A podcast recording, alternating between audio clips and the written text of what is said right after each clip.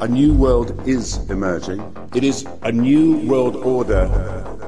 There's a lot of discussion about what the, the new world order will be. We will be looking at what contact tracing looks like in the new world order. In the new world order. Individual carbon footprint tracker the difference of this fourth uh, industrial revolution is it doesn't change what you are doing, it changes you. We need not just to monitor people, we need to monitor what's happening under their skin. So imagine the applications of that, compliance. To be ready for pandemic two, I, I call this pandemic one this pandemic has provided an opportunity for a reset.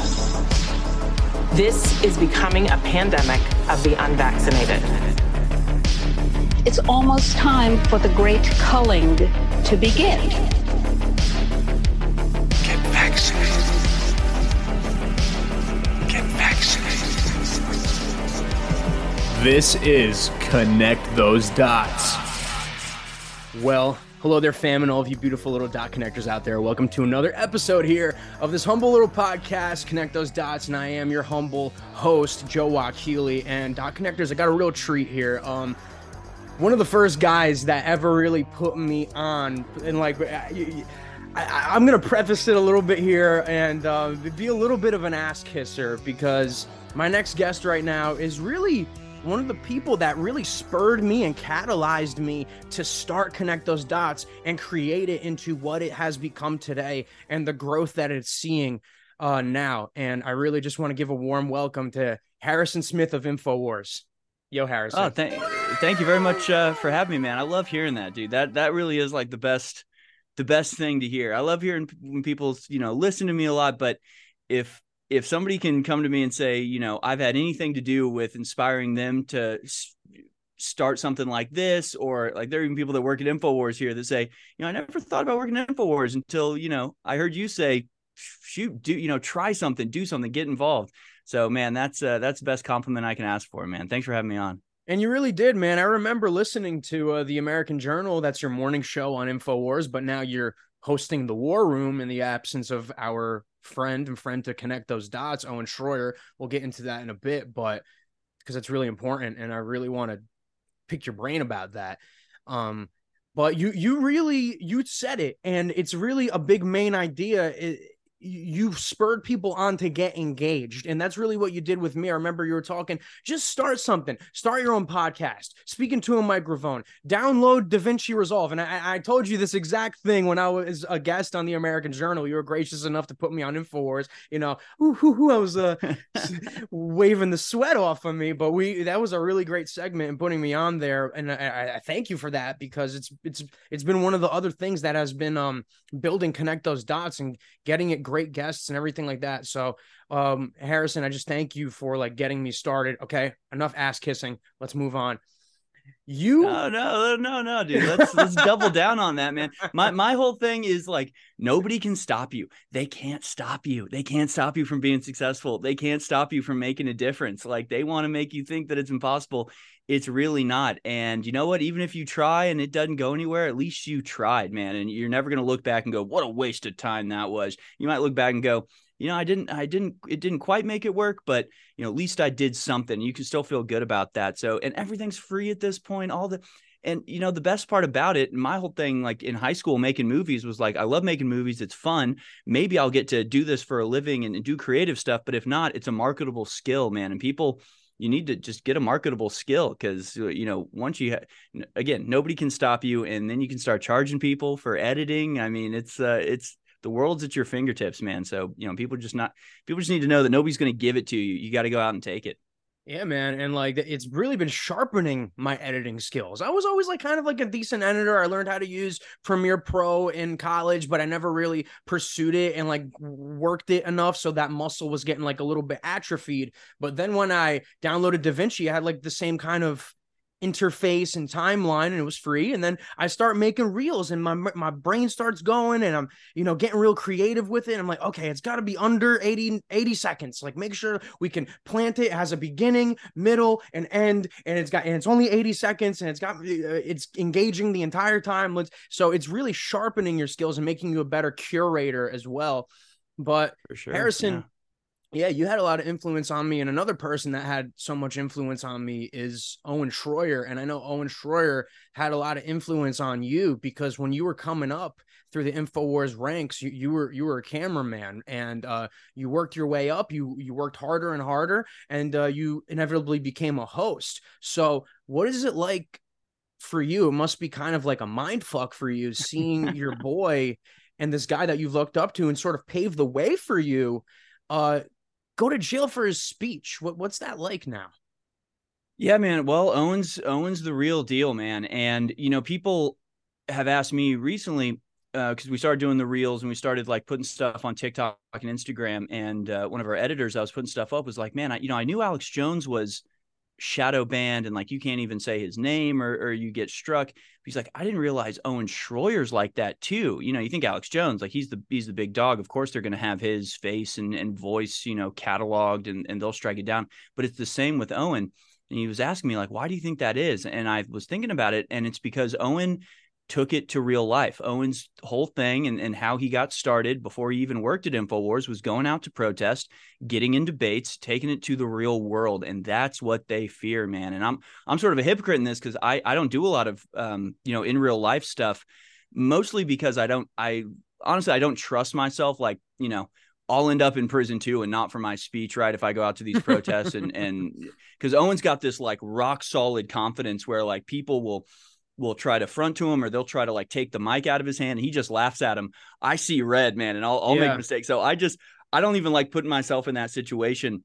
Uh, so uh, maybe I'm being a little bit hypocritical here, but that really is what they fear. They really they know they can censor you online. They know they can limit your reach online. But man, when you take it to the real world, when you involve yourself in protests, when you get involved politically, that's the thing that they fear. And that's what they want to stop people from doing. And that's why they sent Owen to prison, right? I mean, he protested at the Capitol. He was there on January 6th. He takes the bullhorn, he shoves it in people's face, uh, not in people's face, but you know, he he gets the message out there whether they like it or not. So uh, that's really what they fear, and that's what he's being punished for. And uh, God bless him. I, I hope he just uh, has a safe time in prison, and I hope everybody goes to defendowen.com. That's his his legal defense fund, and you can donate there.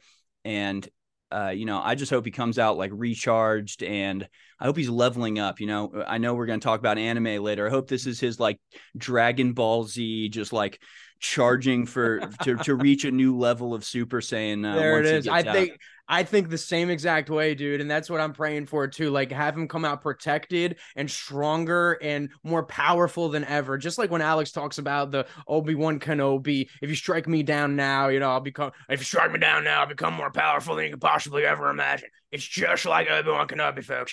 And dude, I mean, it's funny to me that and, and you mentioned it, it's like why do they target Owen so badly. There's a lot of people out there that, you know, got bigger names than him, bigger platforms, whatever you want to say, Charlie Kirk and stuff like that. But it's literally like the globalists have like some sort of like dark oracle or like some crystal ball, like, we must get Owen Shroyer. We must not let him fulfill the prophecy. Like it's it's really like they have some weird hard on for Owen. Oh, I can. I think I, yeah, it's what think... you said. It has this galvanizing general type personality that yep. they just can't. Yeah, and, and, it's not just that; it's that it, same as Alex Jones. He's not the extremist that they want to paint him as. He's not crazy. He's not, you know, coming up with wild conspiracy theories that they go, okay, let him, you know, it's fine if you want to talk about like some of the crazy stuff that isn't true. They don't really care about that. But when you actually aren't a racist, you aren't anti Semitic, you aren't anti women, right? When you're actually something that everybody uh, that can appeal to everybody. That's a call to arms to everybody to get involved. That's really what they fear, and that's what uh, Owen embodies. That's what Alex embodies, and they're just they're real. They don't have to hide it. You know, you see some guys out there uh, where you know they they they want to say things that wouldn't be cool, and you can kind of tell they're having to hold themselves back that's why Owen can do the the screaming rants, the yelling rants. He, he can let himself get into it because he's not having to hide what he really believes. He's not uh, couching it in a way um, that's designed to signal to certain people. He's just the real deal, and that resonates with people. And uh, they can't have that. They cannot have that. Yeah, he's like the quintessential like archetype of what uh, American patriot is, you know, and that's that's definitely what they cannot have an example of being out there to inspire people because you know we talk about it all the time. If you listen to Harrison, if you listen to Connect Those Dots, you you know that there's a an evil agenda out there for people, and a lot of the media companies are captured and even the ones that you might think, oh, they're con- they're going to conservative media, I'm going to listen to them. They're going to give me a good perspective. And really, folks, that's the one thing that I can say through my whole dot connecting red pill awakening journey. I've been always able to really rely on InfoWars for remaining consistent, remaining objective, and looking at all of the lines of inquiry, and uh, especially you, Harrison. So we see a lot of these corporations, I'll name them, you know, like the Daily Wire, Epoch Times, places like that and they seem they want to tell you the truth they there's a lot of truth to especially from the epoch times I, I, I wouldn't really consider the epoch times in the same bracket as like daily wire but you see daily wire and they have sort of a blanket kind of criteria for all of their different personalities. And that's the thing at InfoWars is that everybody whether it's you, whether it's Alex, whether it's Harrison, whether it's your guest host, you guys have different perspective on things, but you guys always sort of are on the objective pathway and you never really take sides here. And you know for instance with the whole middle eastern conflict we'll, we'll get to that later. But i just want to talk about in this really long question i just want to talk about like what's the what's the vibe like around infowars? It's not your typical news organization is it harrison?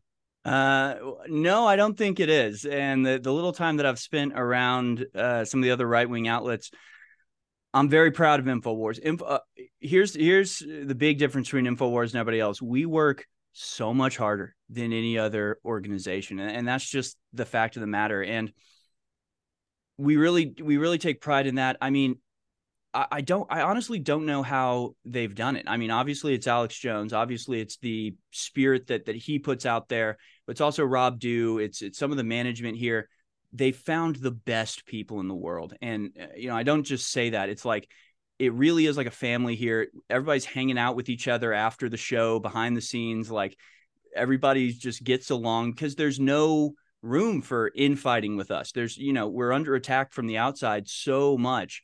And everybody here believes in the mission. Nobody's phoning it in. Nobody's just like here for a paycheck. Everybody goes above and beyond. And, uh, you know, credit to, to the people who do the hiring here because they've just found the best people. And it's it's hard because we get get a lot of applications from people that uh, we would be ill advised to, hire. And uh, we those those people's I mean the pressure that we're under continuously if you're not built for it you're not going to make it. And so you know some people might come in and they just they crack under the pressure can't can't take it and they're out. And what you're left with is just the cream of the crop really the best of the best. And you're right. I've been so blessed to just be given a platform to say what I think eh, without any oversight, without any, I never get told not to say something, to say something. The only time that, and I've, I've shared the story a million times. The first day I was here, mm. I heard Alex talking to Owen, and he said, "Say whatever you want, just tell the truth." And that's sort of the that's the motto that that we go with. I mean, it's not official or anything. It was just an offhanded comment from Alex, but it's stuck in my head ever since. Doctrine, right? yeah, say whatever you want, just tell the truth. Just don't lie. Don't make things up don't uh and, and don't hate and the only the only time alex has ever ever sent me a message about what to cover was at the outbreak of the Ukraine war. And the only thing he said was take it seriously. Just don't be mm-hmm. flippant about this. This is war. Don't go flying off the handle, going, ah, yeah, they deserve it. Mm-hmm. He didn't even say that. I mean, it, yeah, was, it, yeah. was, it was a very short text message be just serious. saying, hey, yeah, Lock this is in. war. So, you know, don't take this flippantly. And that, and that was basically it. And uh, with the Middle East stuff, I've had a pretty different take than Alex has had uh, over the course of the Middle East thing. He's never said a word to me about it. Never said I, he should I should change my coverage one way or the other. And uh, so I just thank him for for trusting me with the platform and trusting our audience to know that we're not getting talking points, we're not following a script, and you can see that in the way that we differ. But it's also fascinating how much we align. I mean, often there will be some. I wish I could think of a specific example because I'm thinking of a specific time, but I can't remember what it was about. That I had a read on a situation, and I thought, man, I wonder what Owen has to say about this. I wonder if Owen and I are on the same page. So I turn on War Room and he's like, he's got the exact same read I do. So we're just, we're on the same wavelength. Yeah. We have the same values. And, and so even without having to collaborate or talk about how are we going to cover this, we tend to come to similar conclusions just because we we have all the information at our fingertips and and we just come from the same uh, launching point which is just pro humanity pro freedom yeah pro america and it's just from there everything else sort of, sort of falls into line Amen to that, Harrison. And what you said is so true. Like wavelengths, like whenever a new current thing drops and the NPCs get all of their, you know, downloads and stuff, every single time, you know, I take a step back, I look at the new current thing, whatever it might be. I'm like, all right, let me assess this real quick. All right, let me make, here's my first, you know, sort of blind taste test assessment of their new current thing that's how I feel right now. I'm gonna go check in with Infowars. I'm gonna go see what they're talking about. I'm gonna go see and what you said about wavelengths, what you said about common values, common cultures, common aim, common uh common goal. It's so true because I tune into you guys and you're you guys uh, you guys are thinking the exact same thing that I was thinking. You guys we're on the same wavelength, on the same page and that it's it's you really got to tune into that man and that, that's really why i resonate with you guys so much. And uh, Harrison, a reason that I also resonate with you in particular is because uh, you're a nerd like me, you know, and I listen to uh, your show, The American Journal, and of course, The War Room now because you're filling in for Owen. While he's in jail, go to uh, defendowen.com, y'all. As Harrison said, I'll say it one more time too defendowen.com if you love our boy Owen Shroyer. But uh, you play a lot of fun quirky uh, anime music and i'm like you know what? Harrison's probably a nerd like me and uh, i've confirmed we are both uh, nerds red pill dot connectors and nerds and harrison if, if you are like me you probably notice a lot of parallels in a lot of the movies that you watch a lot of the netflix shows that you watch. I know we shouldn't be watching it in the world. Oh it's mind control stuff. But you we know if it's aimed at us as mind control we can see through the mind control and stuff. But for some for whatever reason anime gets overlooked in sort of their esoteric symbolism and real sort of like morals and life lessons. And I know, uh, like me, you watch the anime uh, Death Note. It's one of my favorites, and it really tells a tale here about what it could be like to um really resonate with that sort of evil spirit, right? Mm we see a kid go from good to bad and we see him like it and we see him live this double personality and we we we see him get this god complex right? And when when i see it the character Light Yagami this this scene in particular stands out to me. It's in like the 5th episode and he's sitting with his family. So you know he's got the death note which is this all powerful weapon of mass destruction where he can write anybody's name in the death note and kill them and then he's getting this god complex through it and word word is starting to get out about his escapades and he's sitting there with his family and he's able to just play this role of this nice boy. Of them died yesterday. Does that mean they were all killed by kira? What what I'm saying is there's a chance that Kira will actually try to kill anyone who comes after him. His crimes are ruthless and more frightening than anything we've seen. Many detectives have already quit. Dad, you should quit too. I don't want you to die. What if he gets you? That's right. Your life is so much more important than some job. I can't. I could never forgive myself if I walked away from this. I will not sit back and let evil triumph. But, Dad, you. Please, dear. I think it's honorable of you, Dad. I'm proud to be able to call you my father. And if anything should ever happen to you, I'm going to find Kira and make sure he gets executed. Meanwhile, he's Kira and he's uh and he's doing all this sort of stuff, and that's really him. Yeah, you know that's how he's in real life. And it reminds yeah. me, yeah, Harrison, go ahead. No, I just I, I was having this conversation with uh, Chase. So Chase is uh, the host that's uh, hosting American Journal now, and we were just talking about books. And of course, we both have a lot of books in our office uh, that are all nonfiction, right? Histories and things like that.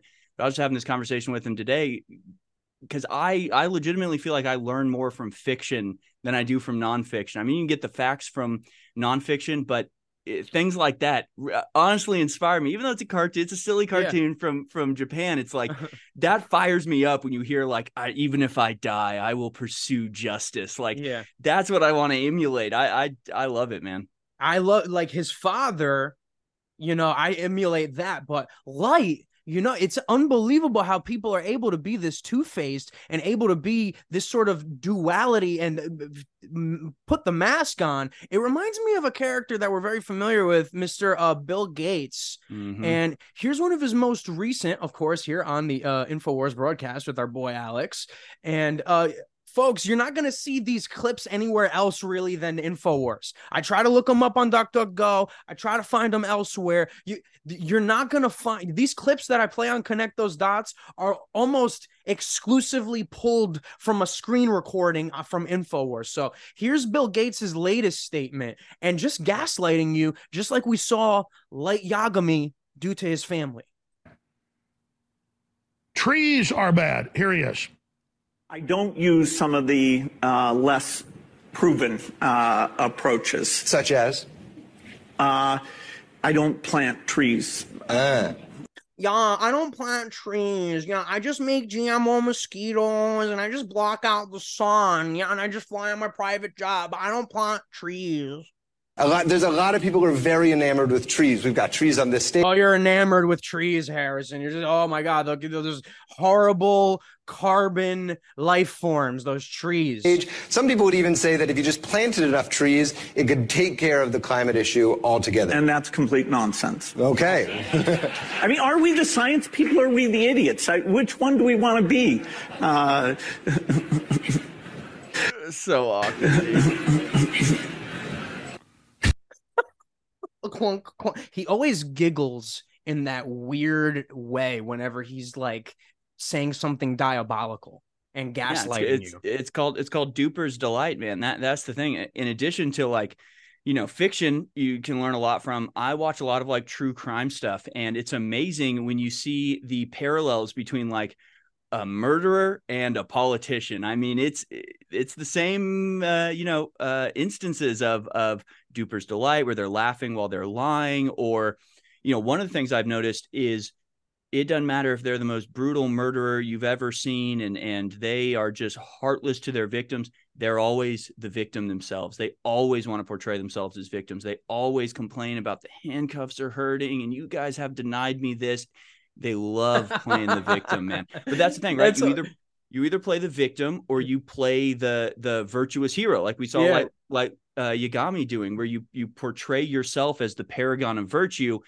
which is the exact opposite of what you are. And it's obvious, isn't it? Because evil's not evil can't take advantage of somebody that doesn't trust them. You evil always couches itself in good it always pretends to be the virtuous one it's the nature of evil you you don't have evil going around there as a caricature going yes i will destroy i will control they always portray themselves as good and and yeah behind the scenes they're going yes i got power yeah right i'm getting that's what's going on, on in their people. mind yeah that's what's going on and it's so funny like like like you said like the duper's delight and every single villain that you see you know they love to giggle and snicker and gloat when things are going their way but as soon as the tables turn it's so funny that they always play the victim they're like oh my god ah! like every every villain ah! crying for help begging for help and it's like dude you asked for this man like and you know it's so funny as well. It's not funny, but it's just more symbolism of of Death Note.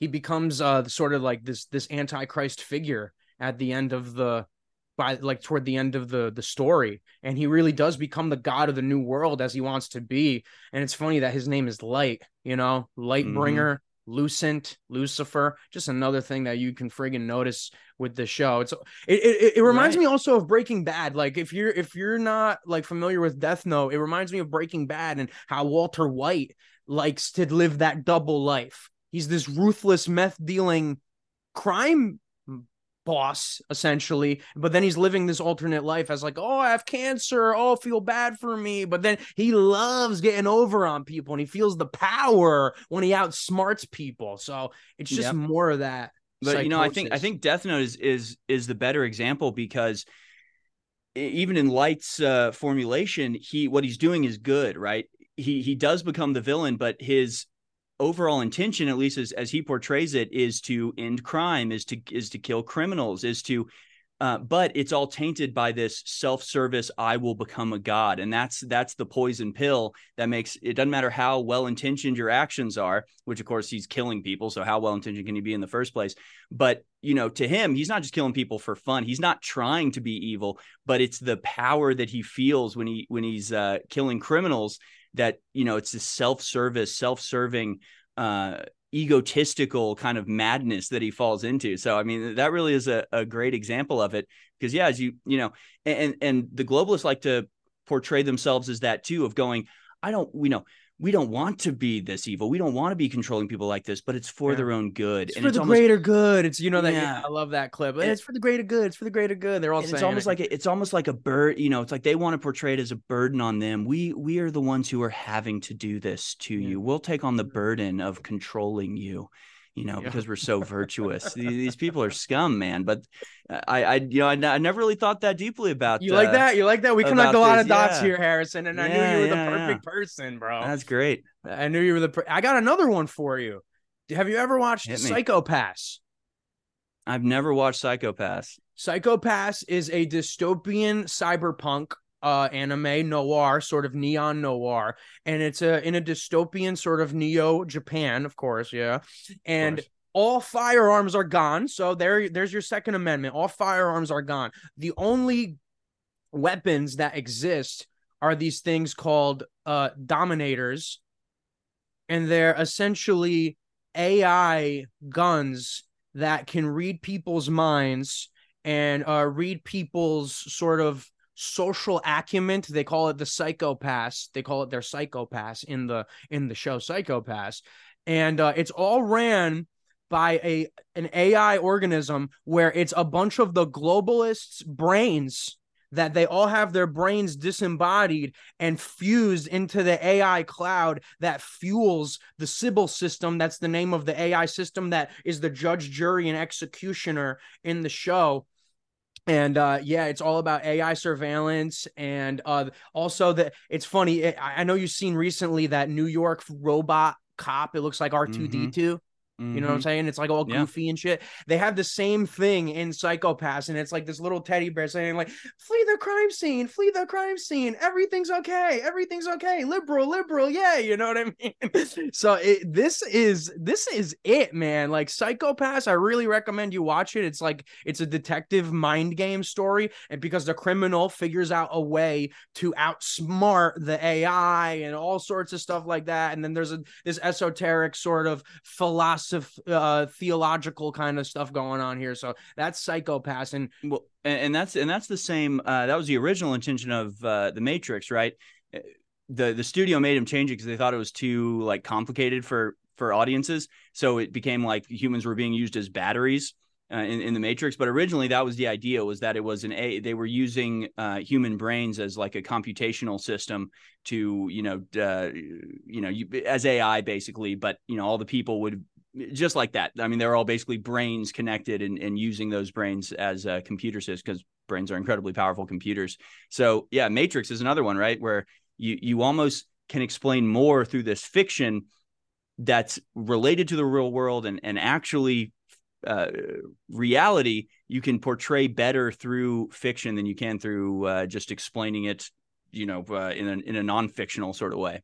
and a lot of you know communist china is already living under a pseudo kind of psychopath type reality already with their full biometric surveillance their cameras face facial recognition cameras everywhere. So art really imitates life. Harrison i got one more anime for you and uh, this one's probably the most morbid of them all.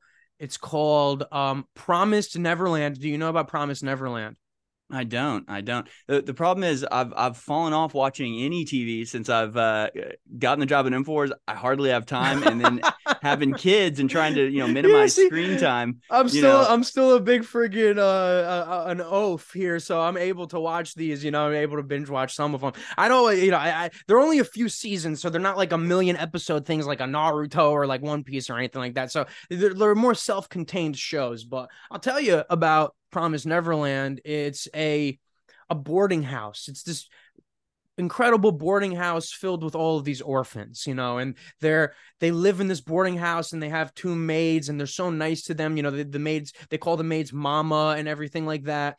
And they got everything they need. They got they're all friends on this boarding house. Every it's beautiful. They go they they run around in the field and everything's they have the the best meals they're they're kept so comfortable you know how alex keep them comfortable yeah so yeah, yeah, yeah. and whenever these orphans are uh, taken by a family, th- their friends are not allowed to see them get taken by the by the supposed family that's going to adopt them. And what happens, what actually adopts them is is literal literal demons, Right. literal demons that come and eat the children and to get life extension, to get power. And they keep the children comfortable so that they're nice and healthy and well. It's really morbid, folks. And th- this is an allegory for child trafficking right here. Uh, promised Neverland, and the the maids that work there, it's all facade. And the maids were also children in the boarding in the boarding Hmm, house Interesting.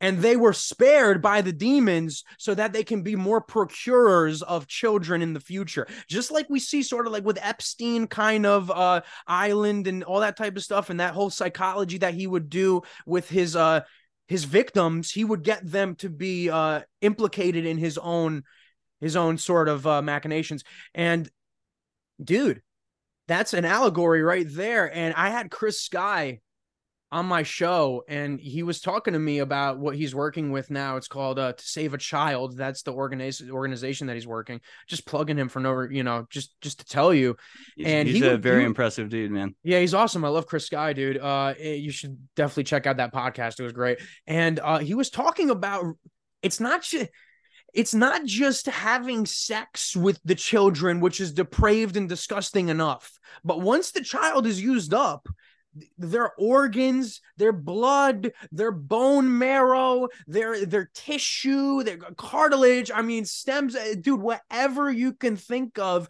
that's used on the black market as a commodity. And that anime, uh, Promised Neverland, really, it, it doesn't say explicitly that it's an allegory for child trafficking, but I mean, really, if the shoe fits.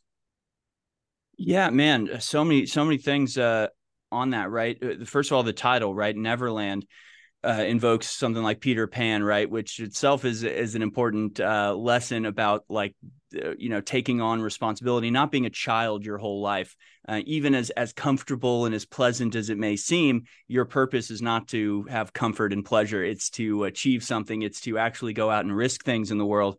Uh, but then it also reminds me of like the uh, Pinocchio, like Pleasure Island, right, where they Mm. lure the kids in. Another Yep. thing that could be seen as a as a uh, example of or a Oh uh, my God. symbol or metaphor for for human That trafficking. dude, that is the most disturbing thing. That Pleasure Island thing from Pinocchio's that you're talking about. Not just the scene where the guy's like, "They don't come back as boys after." Right. How would you blokes like to make some real money? Well, and who do we have to, uh... No, no, nothing like that. You see?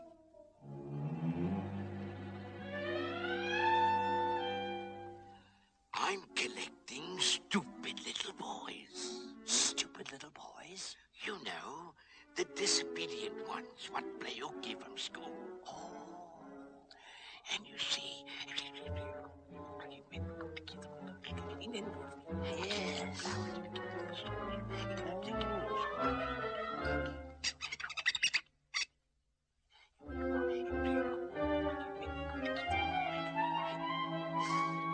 And I takes them to Pleasure Island. Ah, Pleasure Island.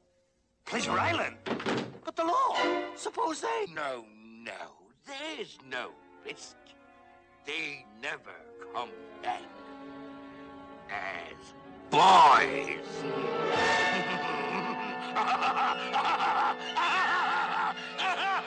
Not just that part where it's where it's disturbing enough, but when they actually go to the pleasure island scene and the boys are being turned into to mules. That's what happens in the Pinocchio. I'm like literally like it's like making me emotional thinking about it. And they're and they're like sitting there, I want my mommy. I want you can still talk. You're not whipped into shape good enough. Oh my god, it's like gut punching, man.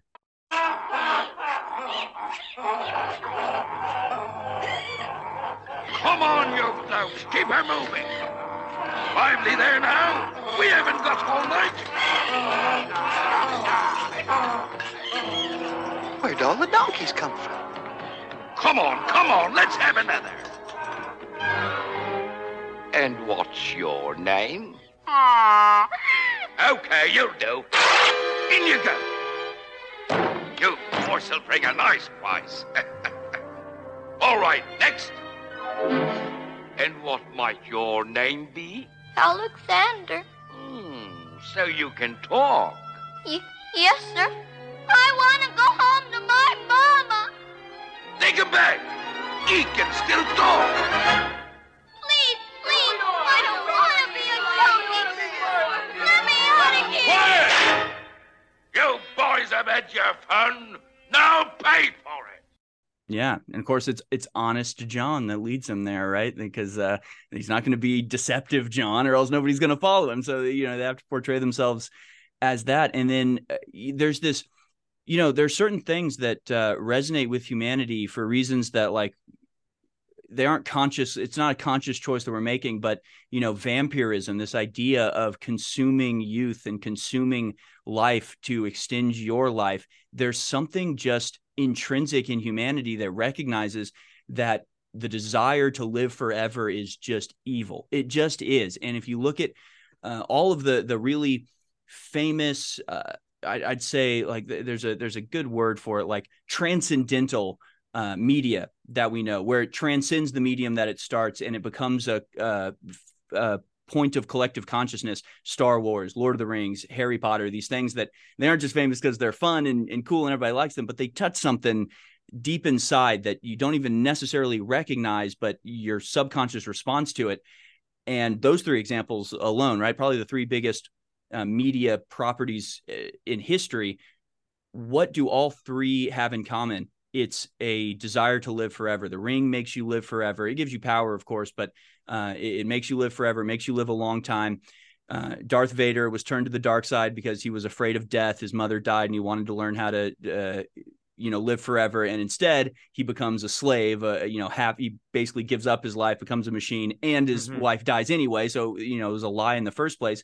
And then uh, Harry Potter, right? Voldemort is literally French for runs from death, right? Yeah. So he and his, the whole thing is fracturing his soul to try to live forever.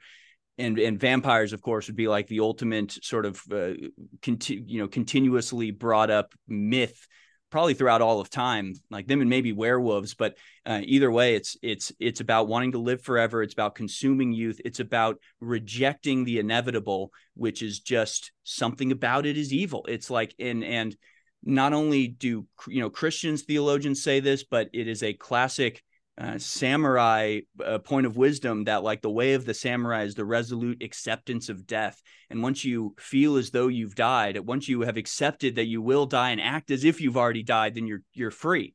Mm. and and and people think that and and then you look at what's going on with the globalists today and they legitimately think they're going to live forever.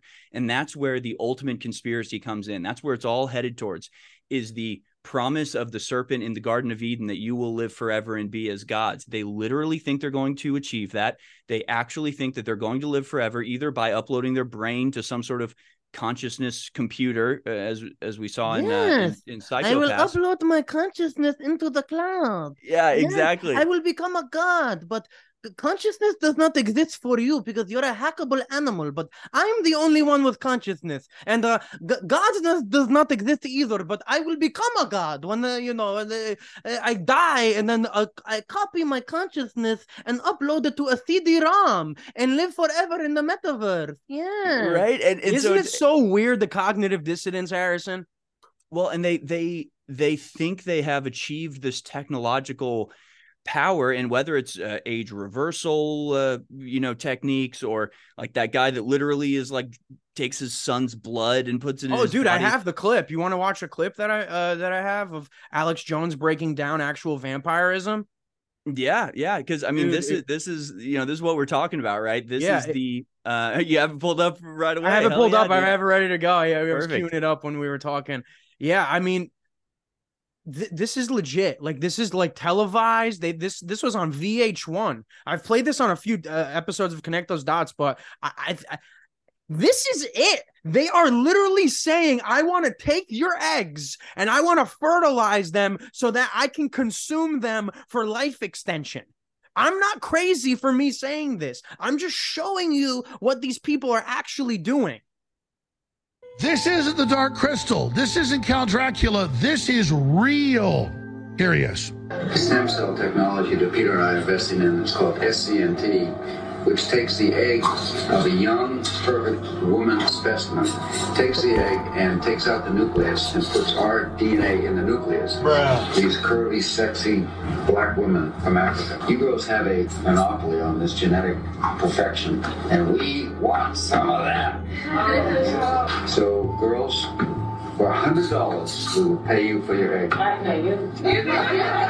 Look how disgusted these women are. Back it up. Now, these are two vampires that traffic in this, literally wanting to suck babies dry and pump it into these men's veins. And here they are trying to seduce these women to do. So listen, first it's an egg. 30 seconds later, it's their whole baby. Listen to this. So how much do you want for it? Let's bid. I bid five hundred dollars. Whatever I bid, he's gonna outbid me. I bought about sixty thousand dollars with eggs. Yeah. That's the real Nosferatu right Very here. valuable. Umbilical cord, you know, placenta, period blood is so rich with stem cells. When you regard it as, as waste, it should be captured as recycled, and uh, it shouldn't go to waste. it's life for somebody, you know. It's life for mankind.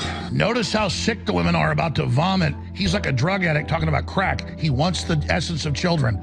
This powerful man Yeah. disturbing disturbing Yeah. but powerful Well, that's it, dude. I mean, that's that's really what these and they're open about it.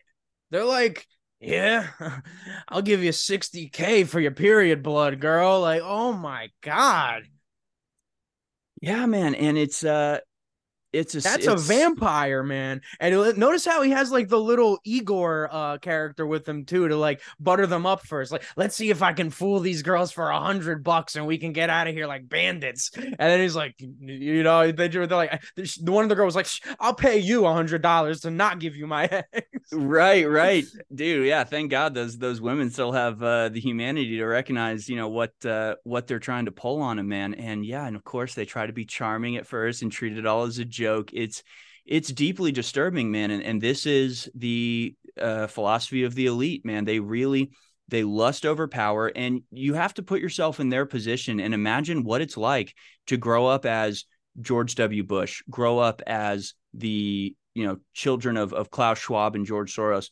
These people have more money than you even know, right? I mean, the, the Forbes list is bullshit, right? Like these people have ungodly amounts of money, ungodly amounts of power, ungodly amounts of physical, worldly things. What else, right? Because the humans are rarely ever satisfied, especially evil ones, right? So, what is beyond the earthly power? What is beyond the material power? You want power over other people, you want control, you start lusting after that. Yes. And you know that's that's where it leads you. It leads you down this this path of uh, of horrors, really. And that's why I always go back to that allegory of light Yagami, man. Like it's really like the perfect allegory, man. And like it's it's this satanic energy. It's this I'm I, I'm gonna be the one. Like I'm gonna replace whatever God these people think that they worship, and I'm gonna be the one, baby. And um Harrison, this leads me into uh my next sort of the next waters that I want to sort of dive into right now, and that's uh, the current events that we're all dealing with. Uh, everybody's favorite topic, the war in the Middle East. And I really got to commend you, dude, because your analysis has probably been the best out there. I, I I'll say you've probably been getting uh, some heat for it because there's some people out there that might not really have your 30,000 foot view perspective on it, you know, 30,000 foot view.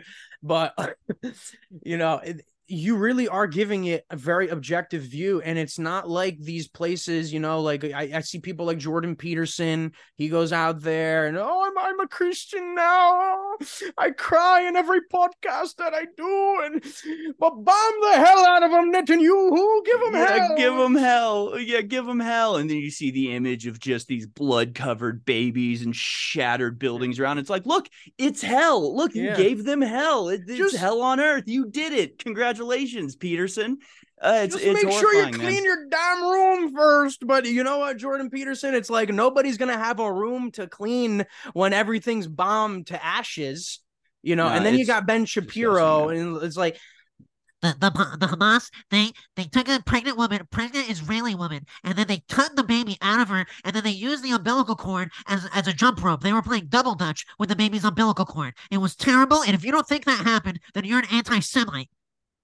And then it comes out that it didn't happen and it doesn't matter that it didn't happen uh, the, the point is that, no dude it's uh, yeah dude that stuff uh, it's uh you know g- good on them for taking the mask off right at least we got to see who they really are and i think a lot of people are are waking up from that because yeah it's it's horrifying and uh you know i just i thank god that uh I had the influences in my life that have made me aware of the situation long before uh, October 7th. And in particular, um, you, you know, my friend John, I, I give credit to him all the time. We've done a few videos together. A phone call that that he made to American Journal went totally viral, got uh, hundreds of thousands of views. I saw Um, that one. That was a great one. Yeah, so that's my friend John. I mean, we were friends in middle school. We both saw the the towers come down in sixth grade, right? We were we are in the same class together, watching on the news, and so from that point on, like all through sixth, seventh, eighth grade, he's from he's from Lebanon. His family's from Lebanon. You know, they they were just giving me the news from there, and so I I was sort of tuned into what was going on in the Middle East early early on, and also realizing how fake everything was because we'd be sitting there in homeroom and they'd It's be playing, time to you ad- they'd be playing whatever the latest uh, dispatch from Osama bin Laden in his cave. My friend John would be sitting there going, These subtitles are wrong, man. You know, I speak Arabic and, and that's not what he's saying, what the subtitles say. And see how he's wearing a gold watch? You're not allowed to wear a gold watch in Islam. So that guy's not a Muslim. Whoever this guy is, that's not Osama bin Laden. So, you know, in sixth or seventh grade, Wow. realizing that your your uh, government was lying to you like that it really allowed me to uh, see things from a unique perspective. So I thank God for uh, for John and and you know the influence he's had on me, and he's still like a very big source for me. Just going to him, and just going, all right, what is the strategic overview here? Because if you don't spend all of your time looking at news from the Middle East, you're going to get a very warped perspective. It doesn't matter what American sources you get if your sources aren't there on the ground in the Middle East, they're going to be uh, warped and I mean, the whole the I'm so baffled by the Christian devotion to Yes. uh, Israel, uh, which is a modern state, and people act like this is like an intrinsic Christian um, moral imperative, and it's like Israel as a state didn't exist until 48, so it's not like this is a long I dude, it's real weird. this, we're, we're sort of just taught that like Israel is just there, and like you know we don't know. We're never taught any history about Israel, and it's so it's it's funny. I mean, dot connectors already know, and listeners of Harrison Smith already know where we stand on this. We're America first.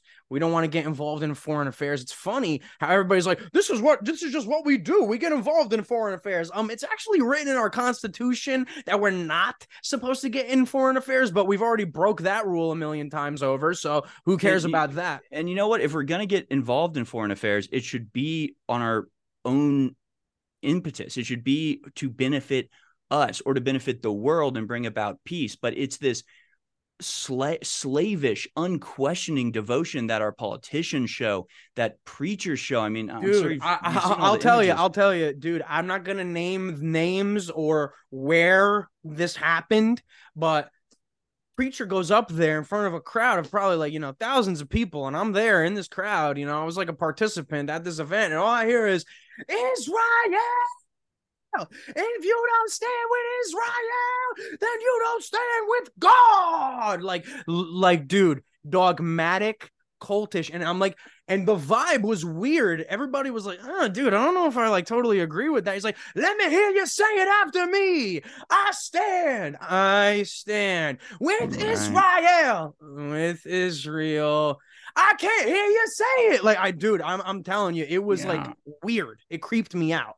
It is weird, man. It is. and is and, and, and just as you said, and I covered this with Chris Sky as well. It's the word Israel in the Bible means one seeking God, right? And you were talking with uh, Nick Fuentes. He was an incredible guest on your show, by the way. And I thought the analysis that you guys did was so great. Uh, it means the remnant of Christ, the remnant of uh, one's searching God. You know, that's what Israel really is sort of interpreted as in the Bible. But people, they just want to they, they want to interpret it their own way and have this sort of geopolitical battle over it, and people get destroyed. You know, I think it's I think it's I think it's a place's right to exist, and we're gonna get into that more in a second. But I just want people to understand uh Harrison's coverage on this, folks, has been uh just very good, very compelling, and uh, he's not taking one side or another. He's just showing you the facts. Here in this reel right here, he really uh Encapsulated. Let me just play this real, Harrison. If you want to imagine a 15 minute city, you just look at Gaza. Gaza is the first, it's the prototype of the 15 minute city. It has AI machine guns mounted above the gates, constant surveillance, the controlled existence, the lack of rights, the lack of prosperity, obviously, the inability to even get sufficient food or water. And delic, a call sagol. Water is something that people understand. You describe the worst case scenario of prison planet, you're just describing Palestine. They say they want globalism to eliminate war because without nations, you won't have war. This is what awaits us. You won't have wars between two armies from two nations.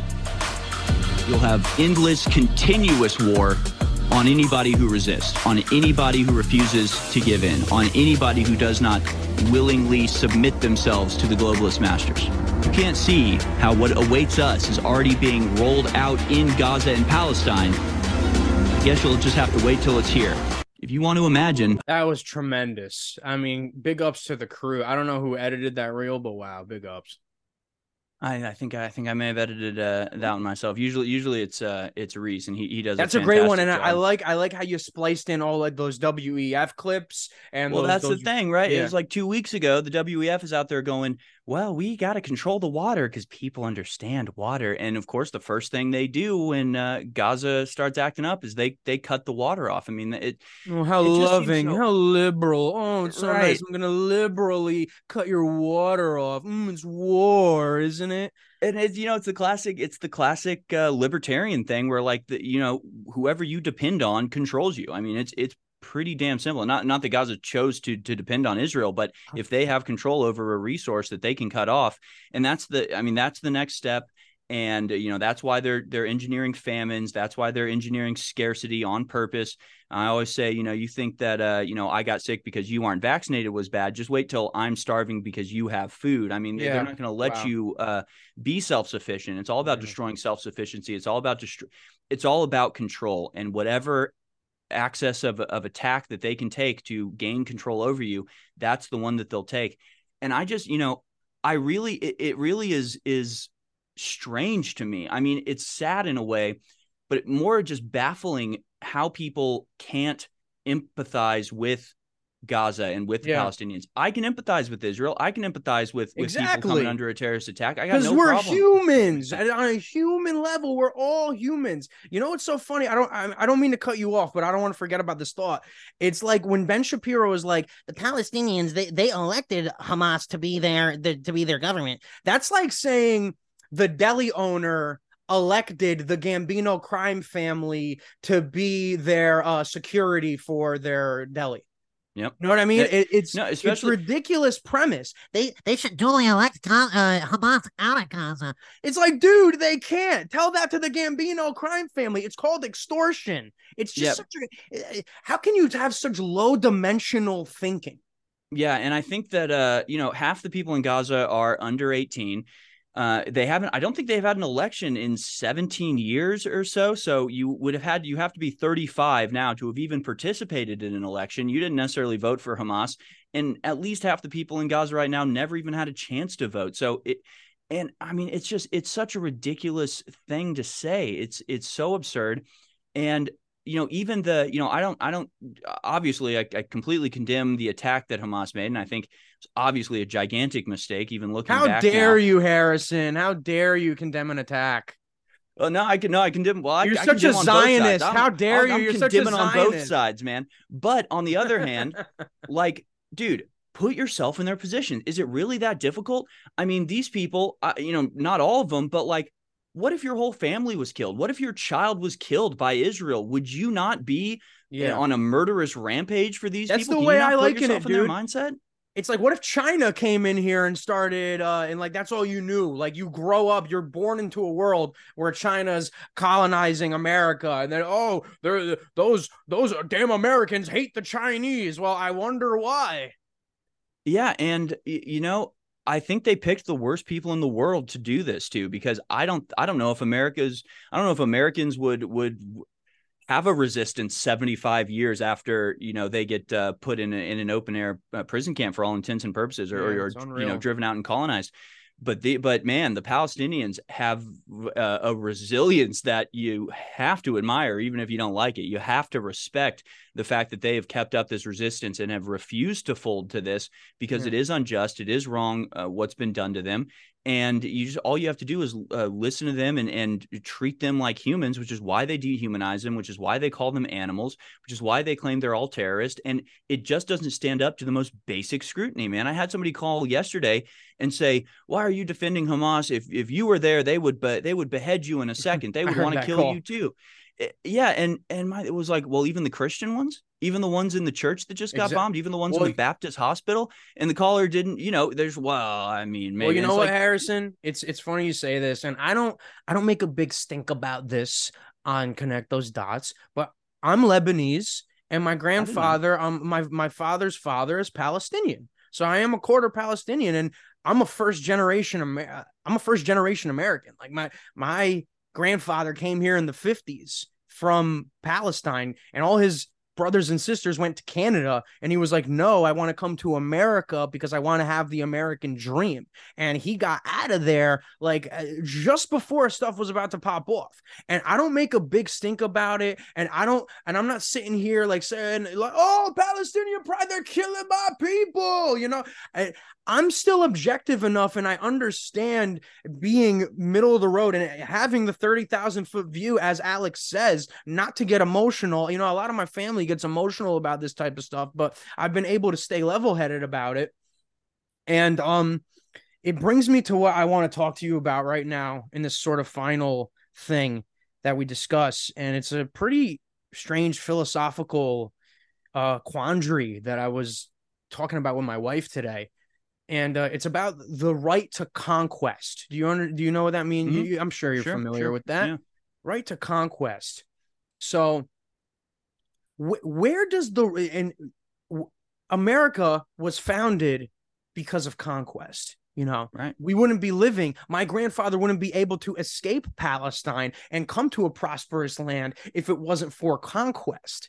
So, where and what about Israel? What about their right to conquest? Right. So where, but where does that right get overwritten by the the people who are being conquered? Their right to survive. So there's this Im- Im- immovable force and the unmovable, uh, the, the unstoppable force and the immovable object. It's this right to conquest and this right to survive. So where do you think the, the right to conquest ends and the right to survive overwrites it? You know what I'm trying to say, Harrison? Yeah, I do. I do get what you're what you're trying to say, and, and I mean, you sort of took the words out of my mouth because you know the right to conquest uh, exists to a certain degree, but the right to resist has to be there as well.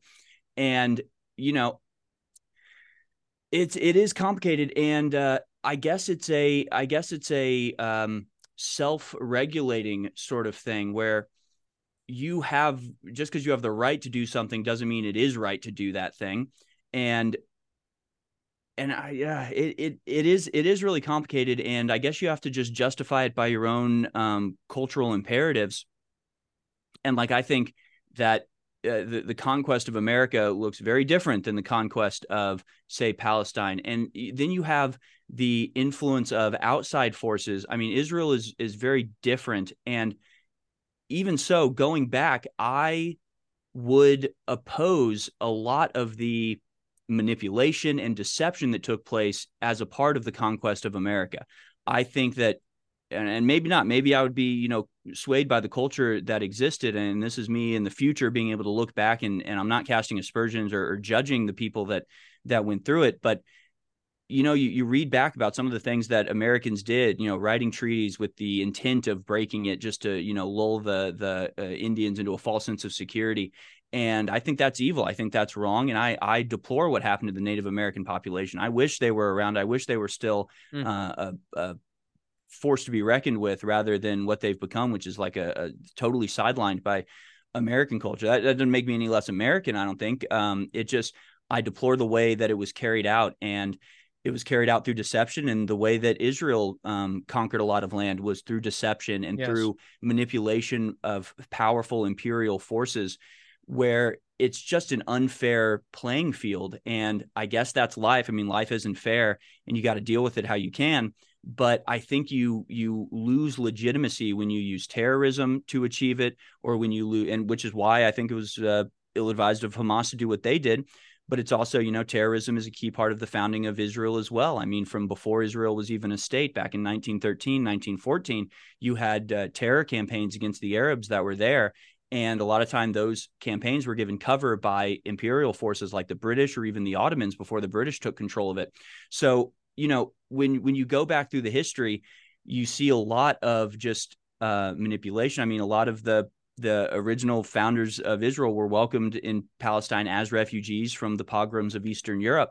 And I think if if your form of of conquering another group is to go as a refugee or go as a um, mm. as as an asylum seeker, when really your intent the whole time is to take them over, that's and again, I you know it's it's life, so it's not fair. Yeah, you know, and and it it would it, it would um, but then you look at like what what is the effect? So in America, we are being conquered, right? We're being colonized as we speak yes, by with people. Our open who... border, and they're letting everybody in, and they're saying we're going to replace you. It's on the UN website, replacement migration, and this whole and displacement liter- of the Gazans is only going to exacerbate it. Building col- American, the American government is building colonies for them. Like yeah. uh, the story today was uh, tent cities in Central Park. Yeah, dude, it's like I just watched the movie Dredd. You you you know Dredd, and they mm-hmm. got the mega buildings. Like, dude, that's like the 15 minute city. You know that yeah. that's their wet dream. I know they talk about it in Saudi Arabia. They're they're building the line. So mm-hmm. it's it's about homogenizing the entire human population, not not in a nice Star Trek United Nations, you know, uh Nick Fuentes said, you know, uh, Star Wars cantina vibe, like right, everybody's right, right. having fun and all happy and all diverse, different types of species. And it's just it's, they want to form it into this amorphous blob without an identity, where you're just this this this bug person eating the bugs and living in your pod, and it really like that's their wet dream, man. And this well, and, all these and, crises, crisis upon crisis, crisis, more crisis. We will create the new world order. We create the great reset. Yeah. So and and so to me, the reason behind that is because again, these people, the globalists want to set up a, a one world government that is permanent and uncontested. And so what you know what type of people can contest your power? It's people so with... is it their right to conquest though harrison? So and that's my whole thing. You can look at it at a, on a micro or macro level. So you own your property you have your own house. If some vagrant wants to come into your house and say i want to conquer this house if if they if you don't have the firepower if they in the right of conquest whoever has the the stronger military uh prowess is the able is able to have the right of conquest. So see, and, and where does that end? So you're talking about a devolution, right? You're talking about stepping backwards into barbarism, where yeah, the, the that's uh, barbarism strength rules, and that's that's why I bring up the asylum thing and the and the refugee thing because I like that America can be a safe haven for people that are um, under threat from their government that uh, don't you know don't deserve the treatment that they're getting they can come But using we- that as a Trojan protect them. horse is And- evil. Yeah. And why and why is that bad? Because you know if i was president if i was if i was king of uh, america i'd say no more asylum. Not we have to be careful about who gets us i'd say you're abusing the privilege. It Yes. doesn't exist anymore. This is why we can't have nice things. So it's a it's a short-sighted um form where you can get what you want right now but what you lose in doing that is so much greater and so much more valuable than the thing that you're gaining. So we you know we can't have asylum anymore because it gets taken advantage of because it gets used as a legal loophole to allow Yeah. people that shouldn't be here to claim asylum even though they don't deserve it and get here. So then we have so we have to get rid of asylum. So what does that mean? Now we can't be a safe haven. Now people that actually need asylum and are refugees aren't going to have a place to go not because we don't want to give it to them but because when we tried to be nice they took eh, people took advantage and now we can't do this anymore. So it's a short-sighted uh, form of of just taking advantage of, of of a weakness. You know i always say liberty is an unguarded cookie jar right?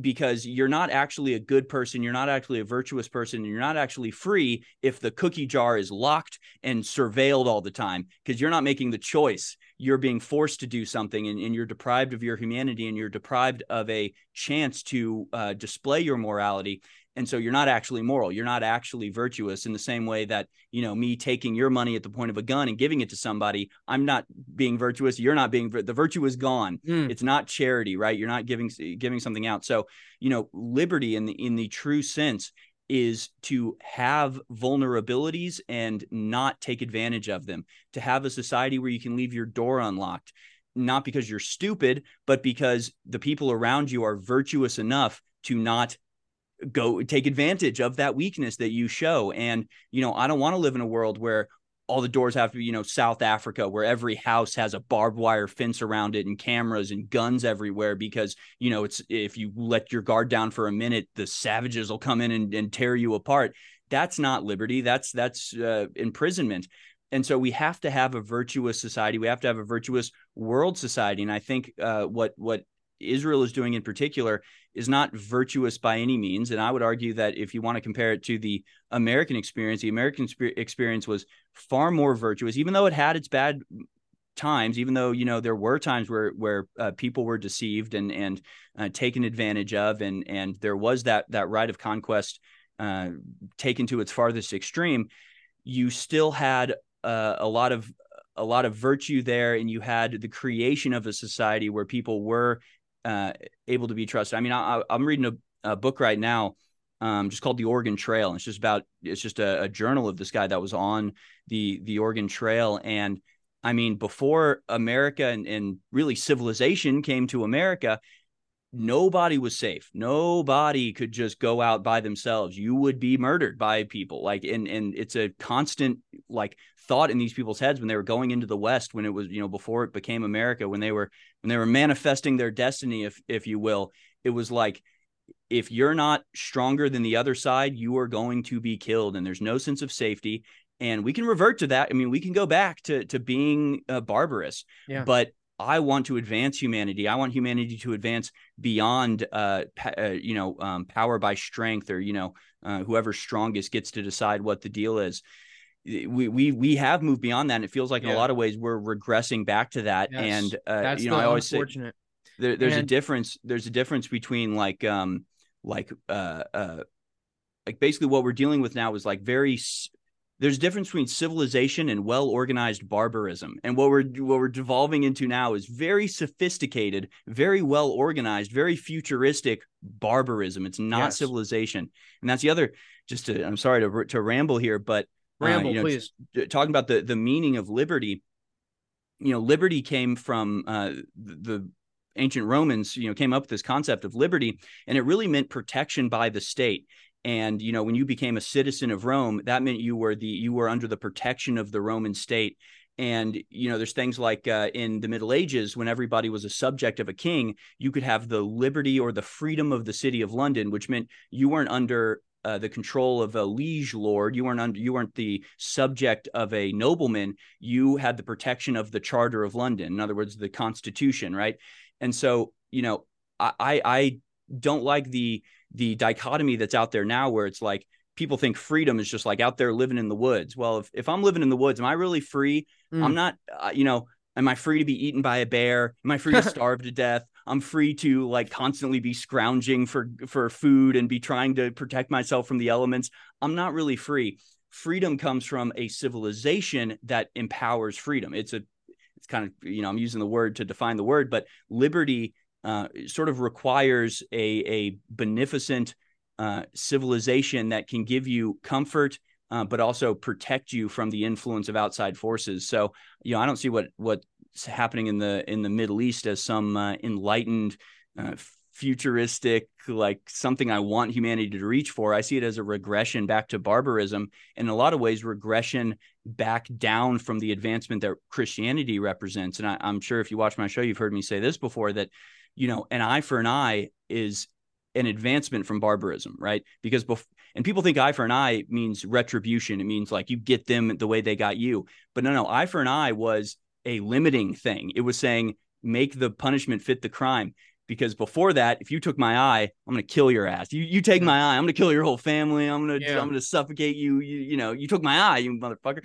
Um, and so you know so eye for an eye is a step up. Going hey, just take their eye, and then the next level of advancement, the next level of of human, and it keeps people honest because nobody wants to lose their eyes. right, You know? right, right. There is that. Um, but then the next level atta- of attainment, the next level of advancement is Jesus Christ, turn the other cheek, treat others as you would like to be treated.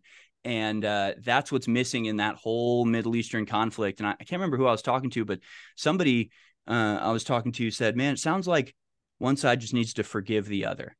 And it's like, damn, that's what would solve this immediately: is forgiveness, is love, Well- is understanding. And uh, as as cliche as it sounds, uh, look at look at where you know retribution, revenge, and vengeance has gotten us. it's scary to contemplate you know because on, on the on the one hand yeah you you want that peace to be achieved you know but and, and and it sounds like you're saying that um the the right to conquest is is basically bullshit if if the if the conquerors are you know ill-willed but in I can see I can see what you're saying and and that's that's a I like the way you summed it up you know but what we're looking at with these conquerors and what we're looking at with the potential of peace in the Middle East through all these crises, right?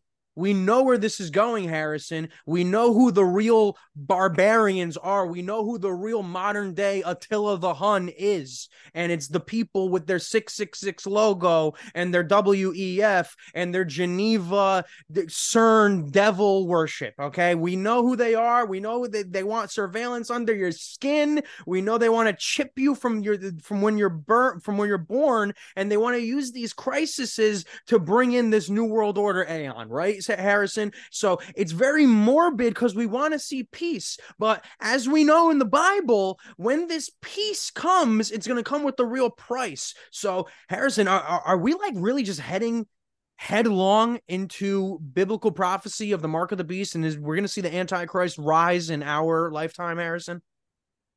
Mm, that's a good question. I, I think it's a it's a choice that we make, and I think it's in a lot of ways a self fulfilling prophecy. I think there's a disturbing number of people that want to bring about that uh, inevitability, um, and I think that is the the most wrong way to think about it, man. I mean, it's like people think that Jesus needs help coming back. It's like they think that God needs help fulfilling His prophecies. That's not the way prophecy is supposed to work, man. You're you're not supposed to try to bring it about. It's it's going to happen whether you like it or not. So you're supposed to just live your life um, on on a human level and not try to fulf- not try to do the work of God. God's work is going to get done anyway. Uh, the work of God that you should be doing is in your own personal life and and by you know embodying the truth and love that that Jesus brought us.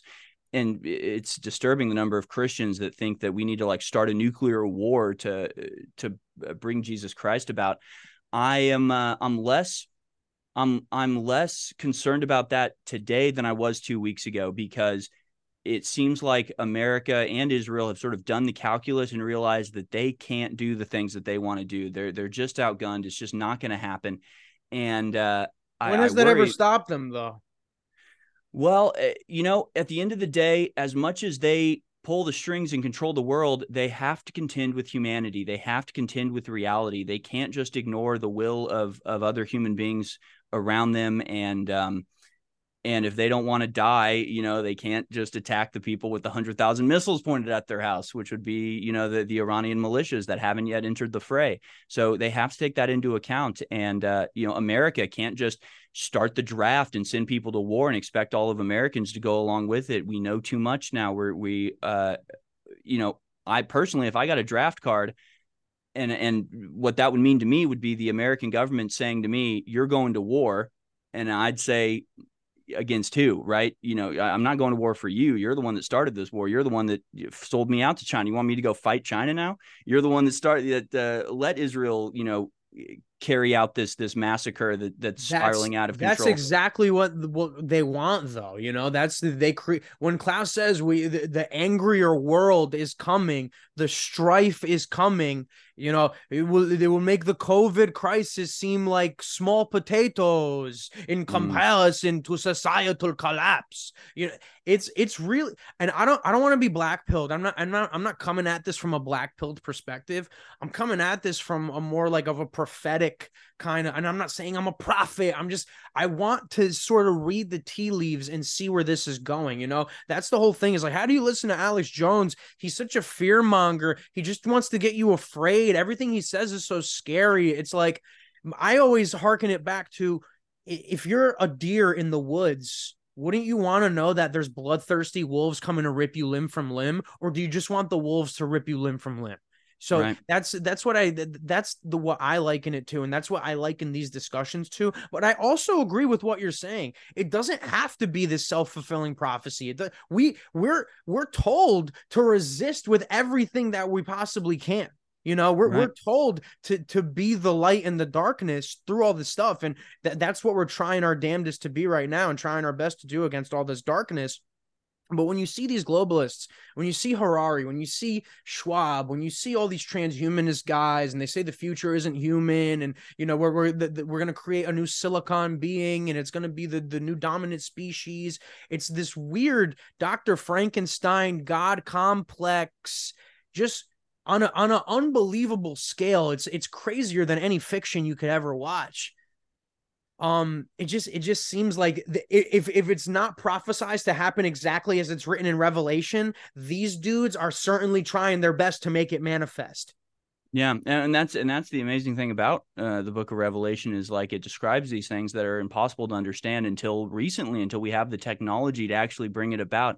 I mean how you know how do you describe you know the the mark of the beast without understanding microchips under your skin and yet somehow 2000 or 1000 years ago uh, you know, John the Revelator was able to uh, announce this sort of stuff uh, when there's no way logically he had the ability to see uh, what was seen without some sort of divine revelation. So, you know, there's clearly a spiritual aspect to this. There's clearly truth in the uh, in the books of the Bible that you can't ignore, that you can't um, but at the same time, dude, you read history and like people in the 1600s were convinced it was the end times. People in the 1700s were convinced it was the time of the mark of the beast.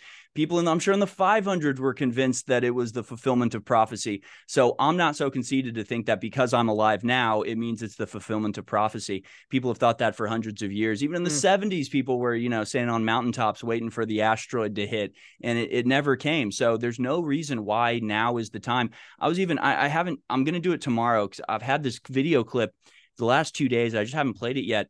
But back in 2003, it's this uh, guy talking about George W. Bush was talking to the French and trying to get them into the war in Iraq. And he was invoking Gog and Magog. And it's funny because the guy who's telling this story is talking about the French people going, What is he talking about? The Gog and Magog? We've never heard of these. And they had to go get a, a Swiss Bible expert to explain to them what the hell George W. Bush was talking about. Uh, but you know, so it was it was recently as 20 years ago. George W. Bush thought he was fulfilling the prophecy of uh, the mark of the beast, or you know, thought he was fulfilling the prophecy of, of Revelation.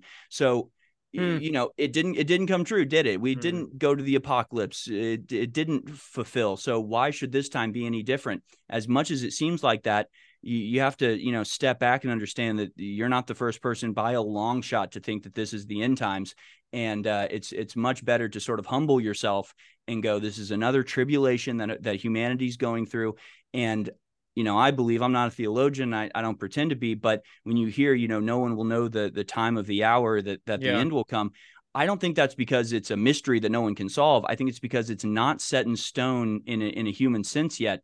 And it's entirely determined by the choices that we make and our will. We have free will. And as collective humans, humanity has a free will. And we can choose whether to succumb to the evil or we can choose to overcome it and get a little respite and take and and delay that apocalypse a little bit farther. It'll it'll catch up eventually. Eventually we'll get there. Eventually humanity will fail but it doesn't have to be now and it's an entirely a, a choice that we make and it's important that we're aware of it so that we can avoid it not manifest it we need to be doing everything we can to avoid the apocalypse not try to bring it about like so many of these people and troublingly people in power are actually trying to bring it about um, but they failed in 2003 and I, I I hope and I pray that they'll uh, fail to bring about uh, bring it about again, and at least we can delay it another twenty years, if uh, if not longer.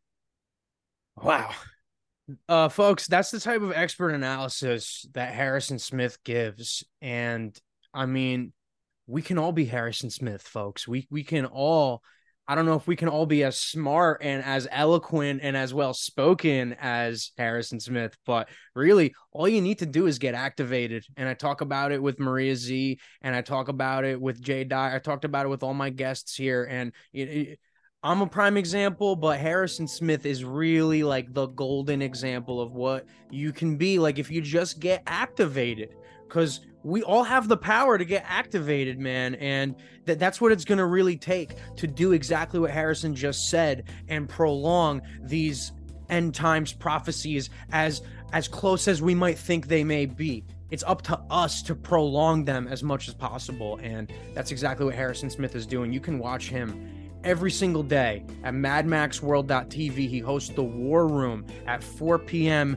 Eastern Time. That's the time I'm on. That's the time I watch him on the War Room as he's filling in for Owen Shroyer. And when Owen Shroyer comes back, he will be a Super Saiyan, super duper Saiyan, as we said. Harrison, any last words, my brother?